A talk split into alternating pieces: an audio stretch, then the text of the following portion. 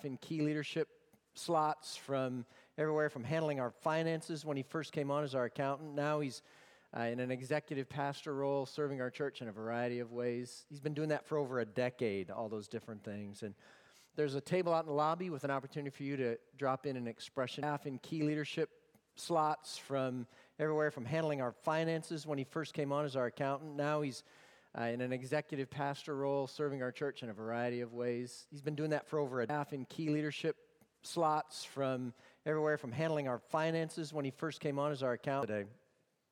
It goes like this uh, Three friends decided to go deer hunting together a lawyer, a doctor, and of course, a preacher, right? As they were walking along, along comes a big buck. The three of them staff in key leadership slots from everywhere from handling our finances. When he first came on as our account staff in key leadership slots from everywhere from handling our finances when he first came on as our account. And a vigorous debate is going on and along comes a game officer and he says gentlemen what's the problem?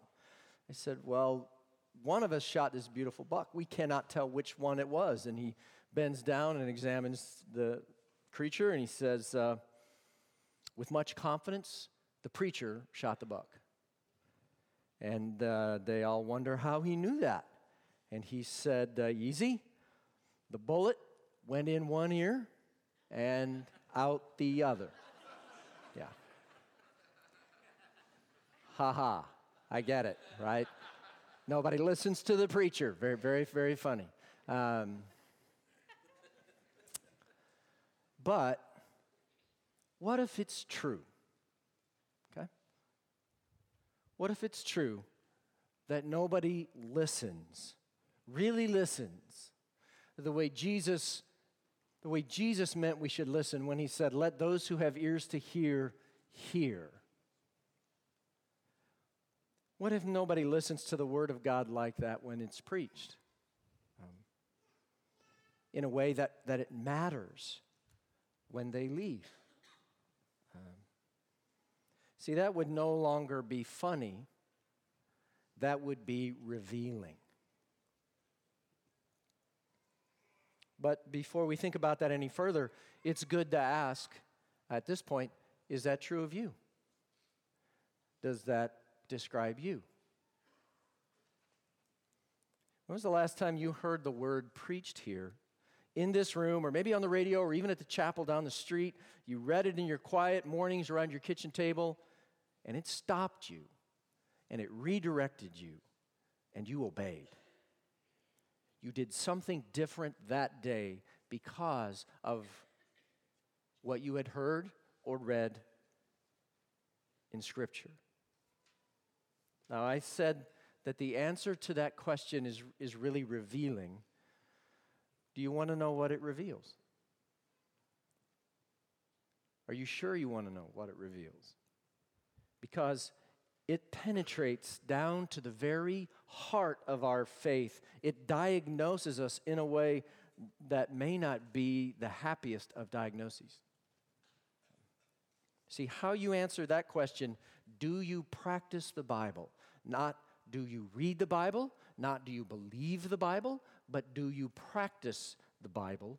Do you obey the commands of Jesus? May be one of the most important questions you'll ever ask. At least that seems to be what Jesus thinks about it.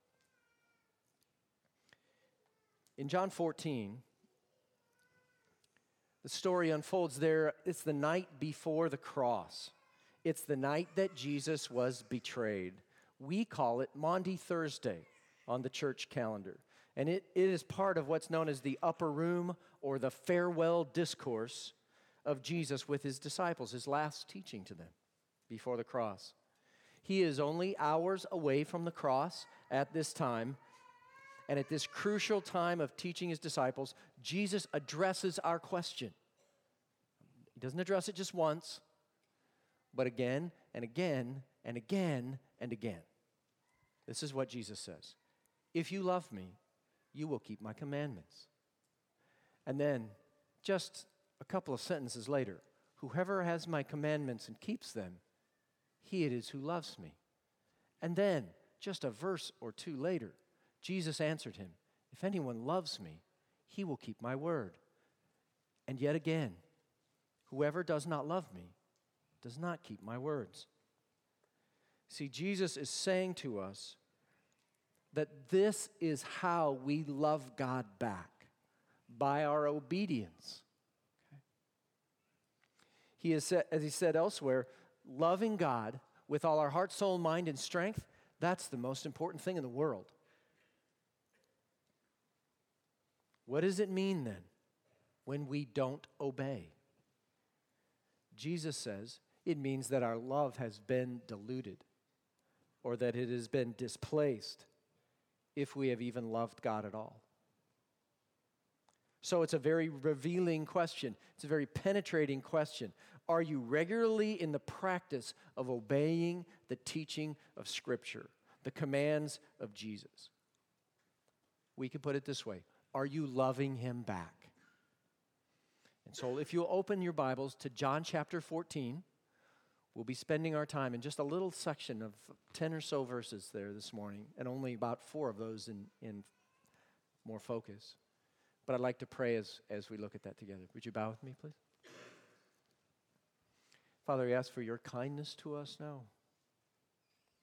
That you might, by your word and your spirit, um, show us how we are to love you. Give us ears to hear. Help us to hear, not only hear, but to carry it with us um, out of this room and all this week. May it shape and touch every area of our lives by your grace. Come, Spirit, do this good work in us. We invite you now in Christ's name. Amen. on, our, on our website, there's uh, a number of Lenten devotionals that are really outstanding that we've posted there.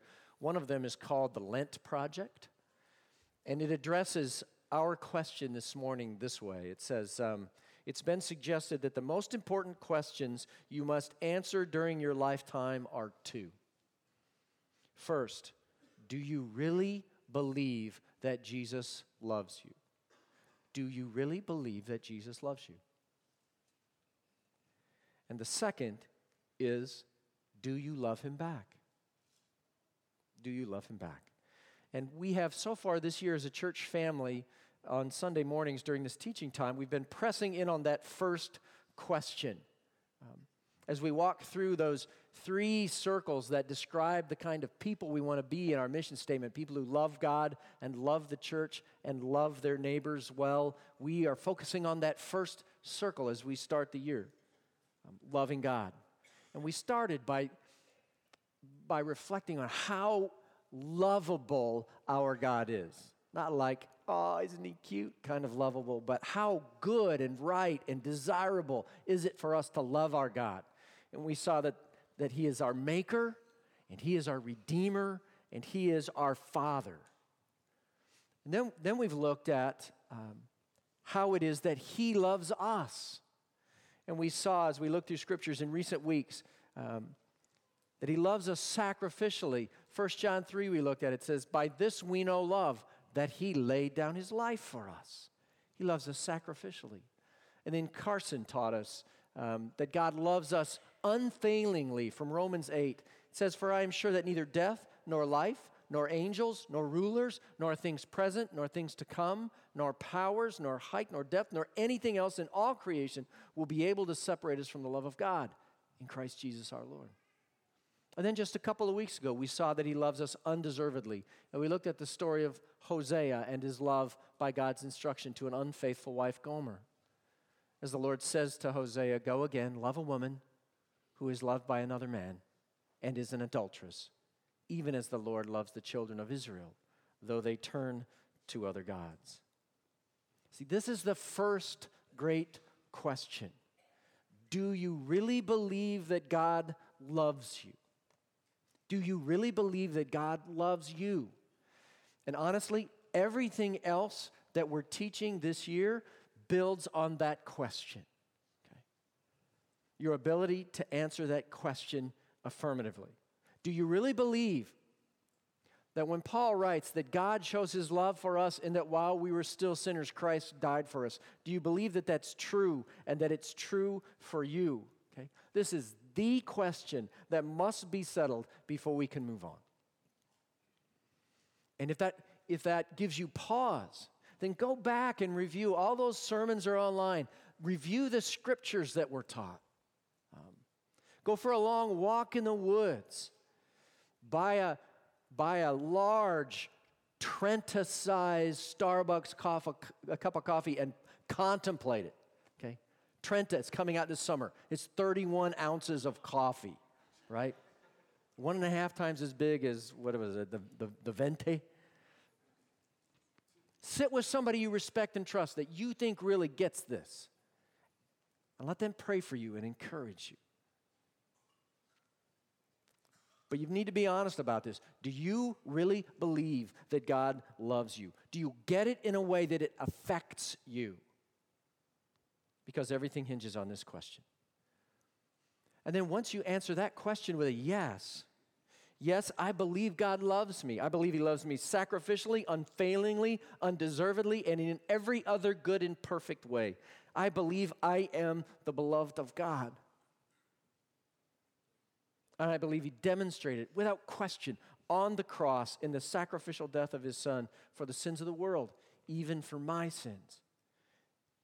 And when you believe that, the next question just comes up automatically. If I've been loved like that, how do I love him back? Right? Ladies, think this through with me. Imagine with me you have a suitor, a beau. Okay? And He loves you. And He is generous. And He is thoughtful. And He is kind. Like I said, imagine, ladies, imagine with me this morning. Okay? Even on your bad days, okay? Even on the days when you're less than lovable, when you're on your grumpy, grouchy days, He is even more thoughtful, more caring more generous, more loving, even on those days. His love for you has been demonstrated beyond question. And then his birthday comes up. What are you thinking? How can I show him my love? What is a gift? What's the gift that I could give him that he would really enjoy? What's his love languages? Would he, would he love a spree down at Dick's Sporting Goods? Is he more of a Barnes and Nobles guy? Does he want to go for a long walk on the beach? Canes tickets? Skydiving? I mean, that question is just what you naturally would ask, right? Makes me wonder what Gomer got Hosea for his birthday after he loved her through all her infidelities. See, once we are convinced of the sacrificial, unfailing, wholly undeserved love of God for us, the question just automatically becomes how do I love him back? How do I, how do I love him back? Um, and this is Jesus' answer over and over and over and over again in a span of just about 10 verses. He says, If you love me, you will keep my commandments. That's how we love God back. Some, some have suggested this is God's love language. Okay. It's the shape love takes to God. Now, back in 2003, there's a guy named John McCaslin. He was writing for the Washington Times. He tells a story about uh, then First Lady Laura Bush.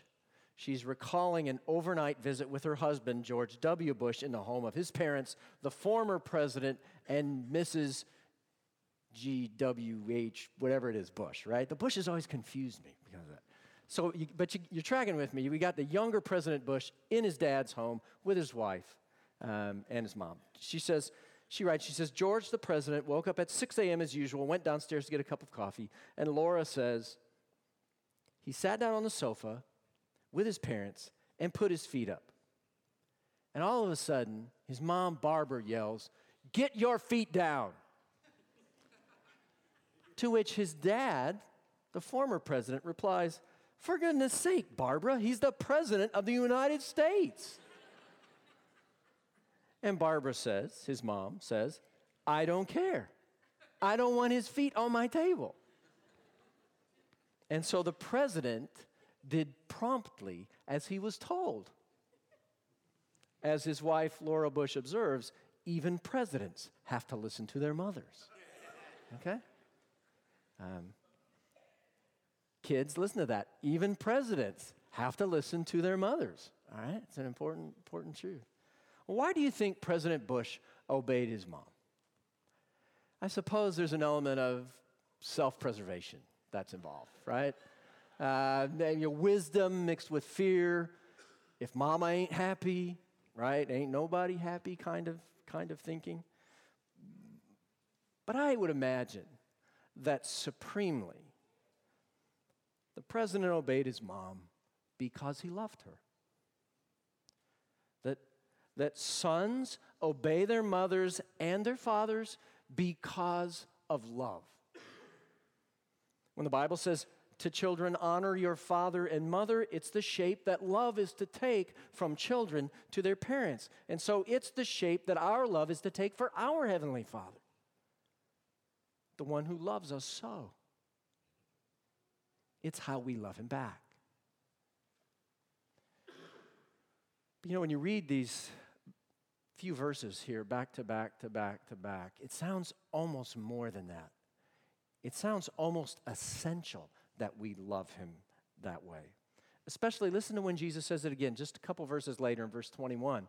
He says, Whoever has my commandments and keeps them, he it is who loves me. It sounds like Jesus is saying, This is the necessary mark of someone who loves me. They obey my commands. And you get a sense that anyone without that mark really doesn't love him no matter what they might protest. Okay. Now, not that it's an all or nothing proposition, that you always obey Jesus or you never loved him, but I think Jesus is pointing out that there's a necessary correspondence here. The more we love, the more we obey. And if my love for Jesus is on the increase, so will my obedience be. But if my obedience should lag, that would be sure evidence of the direction of my love. So Jesus says, This is the mark of one who loves me. She obeys my commands. So it's interesting to think what this means. It means um, you could have a master's degree in theology, you could have a doctorate in theology, and not love God if you don't obey Him. You could, uh, you could be a pastor or a full professor. You could uh, win all the Bible drills in your Awana club and, uh, and not love God. You can know a lot and not be loving Jesus back unless you are obeying his commands. And don't, don't miss it. We are definitely loving him back, right? We love him, John's going to write later, we love him because he loved us first. So, our, I would say, our glad obedience is how we love God back. Um, because our obedience, it's more than just um, begrudging submission, or it's more than just a servile compliance. It is our glad obedience, it is an expression of our love. Think about this uh, example. Um, see if it helps you. Um, any, of your, any of you ever bought camera equipment from B&H Photo? They are, uh, it's a fascinating story. They're located on 9th Avenue, New York City. It's the largest non chain photo and video equipment store in the United States, second largest in the world. There's one in Tokyo, evidently, it's bigger. And um, the owners, along with many of their employees, are Hasidic Jews who dress just as their 18th century ancestors did in Eastern Europe. So you've got these Hasidic Jews running a high tech photo store. Fascinating imagery. Um, on any given day, eight to 9,000 people pass through the front door of this place, yet 70, that's only 30% of their business. 70% of their business is online. Now, even in such a competitive marketplace, B&H won't conduct business on the Sabbath or on about half dozen Jewish holidays during the year. They close their doors at 1 p.m. on Fridays and keep them closed all day Saturday, the biggest shopping day of the week. During Sabbath, customers can peruse the B&H website, the article says, but they can't make an online order. Okay? So this is kind of like the Jewish Chick-fil-A, right? That's, that's what we're talking about. So recently, a customer asked the B&H Director of Communications how they could close not just the retail store, but also the website on, think this through with me, Sabbath starts at 1 o'clock on Friday. On Black Friday, they're closed. And the director simply replied, We respond to a higher authority. And I would want to say, as Christians, we, we could say that too. We would say that. If, if this was our conviction, we would say the same thing. But I would want to think we would say something more. I think we need to add a phrase than just we respond to a higher authority. Um, see, as Christ followers, as Christians, as those who love Jesus, those are synonymous terms. If you're a Christian, you are a Christ follower, you love Jesus. They mean the same thing. For us, we would need to add a phrase to this story. We would need to add not just that we respond to a higher authority, but we would also add, we have a greater love. We have a greater love. And that's why we obey. Now, admittedly, all this obedience language can start to sound not so loving after a while and can start to seem downright burdensome if right at the heart of the Christian life is obeying commands. Um, and John anticipated that. And in his letter that he wrote later in 1 John, he addresses this very specific, same topic. Listen to it. 1 John 5, he says, For this is the love of God that we keep his commandments. Exactly what he's quoting Jesus there. And then he says, and by the way, his commandments are not burdensome. His commandments are not burdensome. Not that, I'll talk more about this in a minute. It's not that the commandments are easy, it's not that they're not challenging or difficult, but that it is so worth it. Look with me at the entirety of verse 21. Whoever has my commandments and keeps them, he it is who loves me. And he who loves me will be loved by my Father, and I will love him and manifest myself to him. So Jesus promises us here that our loving obedience to his commands draws us into the love of the Father in a really unique way. Dale Bruner helped me think about this. He says, The simple Christian is already, of course, by definition, loved by the Father. The promise here, therefore, must mean that this Christian will experience the Father's love in some mysteriously fresh ways, that we will experience the love of Father greater and greater and greater as we obey in love. When we love Jesus by our glad obedience to his commands, we experience the love of the Father in life changing ways. And if that's not enough, Jesus says, I will love him too, and I'm going to show myself to him. So here you get the sense we are being invited into the love of the Trinity to experience it increasingly, personally, richly, transformingly as a result of our loving obedience to the commands of Christ. Jesus talks about this in John 17. He says, as he's praying for his disciples to the Father, he says, Father, I have made known to them your name, to my disciples your name, and I will continue to make it known that the love with which you have loved me, Father, may be in them. See, as we love Jesus, and express our love to Him by our obedience, we are drawn deeper into the love of the Father and the Son, though we are always loved. Helps to think of it, I think, to think of it like the way a family works, okay? I have five kids, three of them are sons. My youngest son is Josiah, and um, my biggest son probably is Josiah too. And he is my son. Nothing can change that. Okay? He will always be my son. Call that our union as father and son. Always. He will be my son, and I will be his father. But the closeness of our relationship, let's call that our communion, varies, right? Now, should my son take my truck without permission and go on a joyride with six of his friends in the back and some open containers in the front, the fact that he is 15 and does not have his permit would not, would not, this, this is stressing the communion a little bit, right? Okay? Especially were I had to find out about it from uniformed officers. This would stress our union would still be in, in place, but our communion would be strained. Um, now, this, you need to know, is a hypo- hypothetical event. And I made plain in the first service when Josiah was attending that I trust that it will always stay that way. See, this is the way it is with Christ. This is the way it is with our Father. Once we are adopted into his family as his son or daughter by faith, that union is fixed. We will always be his son. We will always be his daughter.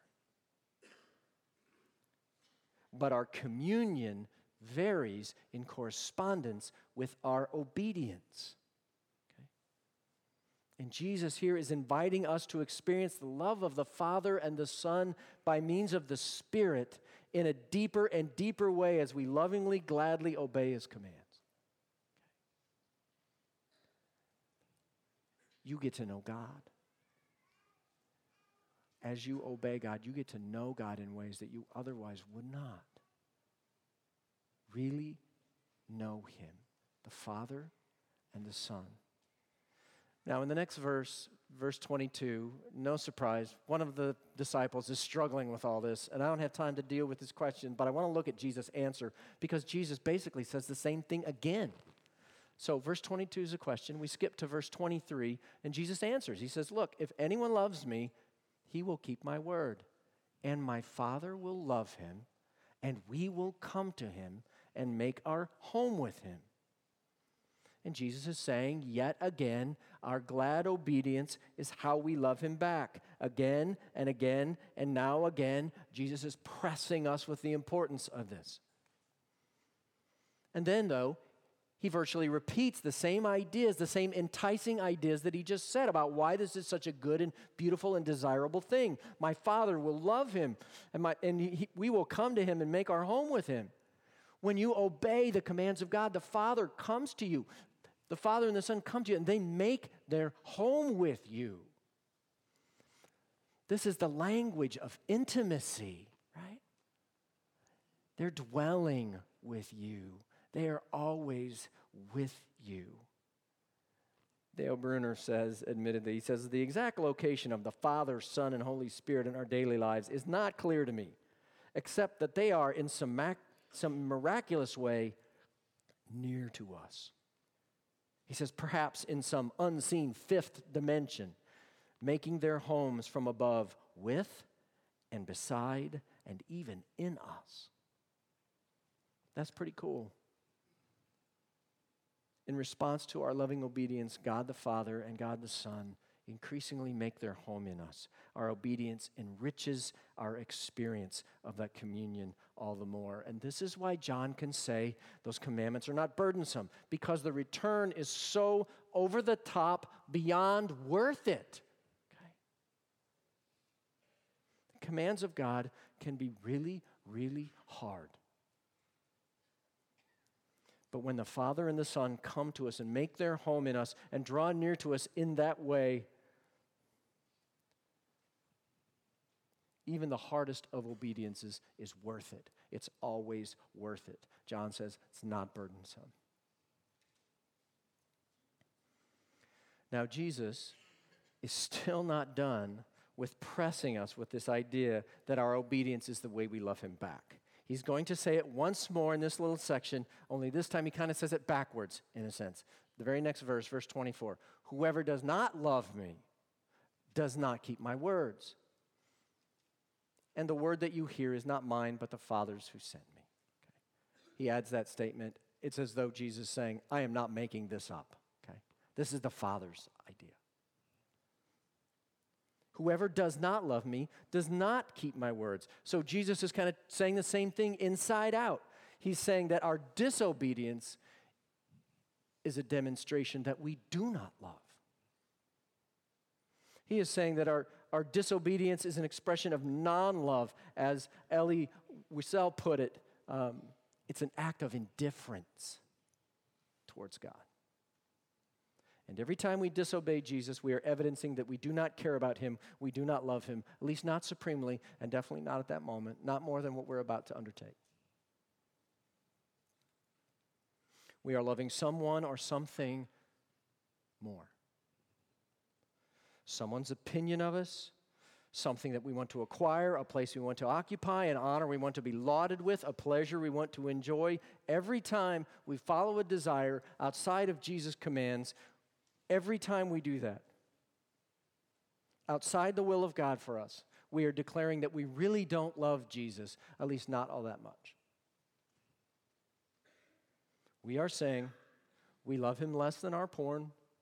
We love him less than our lovers. We love him less than our accolades. We love him less than our stuff. You could probably, if you're being honest, you could fill in the blank. Jesus, I love you less than, and put in your disobedience. That's what you are saying. What do we do when this condition describes our hearts. And I don't think the core of the answer is to try harder to obey. Okay? I don't think that really gets at the heart of it. There's a place in the Christian life for trying really hard, but it's not at the core of things. It's not the first thing. Because what this condition tells us is that first, that our love has grown cold, that we have drifted away from the love God has for us, and we've stopped loving Him back. In an example of really wise parenting, Erwin McManus helps us think about this when he tells a story about his son, Aaron. He said, Aaron was five or six when he started asking me, What, what does God's voice sound like? He said, I didn't know how to answer. He says, A few years later, Aaron went off to his first junior high camp, and in the middle of the week, I went up with another pastor at our church to see our kids. And uh, Aaron, I learned when I got there, had started to assault another kid, but had been held back by his friends. He was unrepentant, wanted to leave camp, pulled together his stuff, and shoved it into the car. Erwin says, I, I, asked him for a last talk with me before we drove away. And so we sat on two large rocks in the middle of the woods. And he said, I asked him, Aaron, is there any voice inside you telling you what you should do? Yes, he nodded. What's the voice telling you? That I should stay and work it out. Can you identify that voice? Yes, it's God. And Erwin said, It's the moment I'd waited for. And he said, Aaron, do you realize what just happened? You heard God's voice, He spoke to you, and forget everything else that's happened. God spoke to you, and you were able to recognize Him. He says, I'll never forget Aaron's response. He said, Well, I'm still not going to do what God said. He says, So, and this I thought was really wise. He said, I explained to him that that was his choice, but that this is what would happen, where that choice would lead. He said, if he rejected the voice of God and chose to disobey his guidance, his heart would become hardened and his ears would become dull. If he continued on this path, there would be a day when he would never again hear the voice of God. There would come a day when he would deny that God even speaks or has ever spoken to him. But if he treasures God's voice, however it come to him, through the scriptures, through his conscience, and responds to him with obedience, then his heart would be softened and his ears would always be able to hear the whisper of God into his life. And Aaron chose to stay. He says, I was very grateful. Because if he'd chosen differently, he says, it would have begun the path toward nominal discipleship. He says, perhaps he would never have rejected the faith overtly. He might even have chosen to be a faithful attender at a church and been, by everyone else's estimation, to be a good man, but he would no longer be a close follower of Jesus. And so, the first thing when our heart is cold is we must repent. Not, not first of even the specific act, but of a greater sin that we have let our love grow cold. And the one who has loved us so, we have failed to love back. We have been like Gomer. We have been unfaithful. We do not want to obey. We confess that, and then we repent of the lesser evidences that our disobedience in particular has taken, whatever shape our unfaithfulness has taken. And having repented, then we have to restock the fuel. We have to go back. We have to go back to the depth of the love of God for us. And that means returning to the scriptures and remembering the sacrificial, unflagging, wholly undeserved love of God for us, even in this moment. Even in our waywardness, He still loves us. There are other things that help. God's people can help. Going for a walk in creation and marveling that the creation love, the Creator loves you can help. Remembering God's faithful love in the past can help. But the most sure, the best revelation of God's love for us is in these scriptures. Because Jesus said, You must have His commandments and keep them. You must have them. And then, having repented of our sin of lovelessness, and then having refueled our, our connection with God's love for us, then we are ready to redouble our efforts to obey. And even that in dependence upon God and His Spirit. So, let's go back to those two all important questions. Do you know, do you really know that God loves you? You can, you know. This room is, is chock full of people who have welcomed the love of God even for them, even though they don't deserve it. And that is where you have to welcome the love of God from, from the place of the undeserving. You have to recognize that Jesus died for the undeserving, for sinners like you and like me. To carry the penalty of our sins on the cross so that by faith in that good work, we could be adopted into God's family as his sons and his daughters.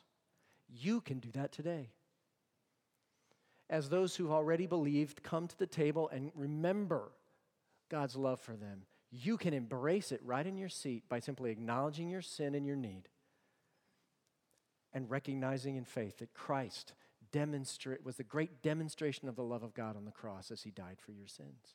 Okay? You can do that. You can answer that first question yes, I believe today. How about that second question? Are you loving him back? We love him by our glad obedience. Is there an area of disobedience that you are loving more than you are loving Christ? You're clinging to it, you're holding on to it, you're treasuring it by that means. C.S. Lewis said, God cannot bless us unless he has us. When we try to keep within us an area that is our own, we try to keep an area of death. Therefore, in love, he claims all. There's no bargaining with him. And so, as you come to the table today, let me invite you lay aside that disobedience, lay aside that unbelief, confess it, and ask for grace to walk in God's love for you afresh and to love Him back with this act of obedience. It's always a good preparation for the table to pray the simple prayer from Psalm 139 Search me, O God, and know my heart. Try me and know my thoughts. And see if there be any wicked or grievous way in me, and lead me in your way everlasting. And then come to the table.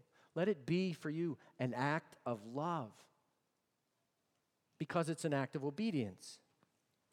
Because we remember that on the night on which he was betrayed, the night that we are reading from, that Thursday night, Jesus took bread and he broke it and he commanded us. He said, Do this in remembrance of me. This is my body, which is broken for you. And in the same way, after the meal, he took the cup and he said, This is the new covenant in my blood for the forgiveness of sins. Do this also in remembrance of me. Would you bow with me in prayer, please?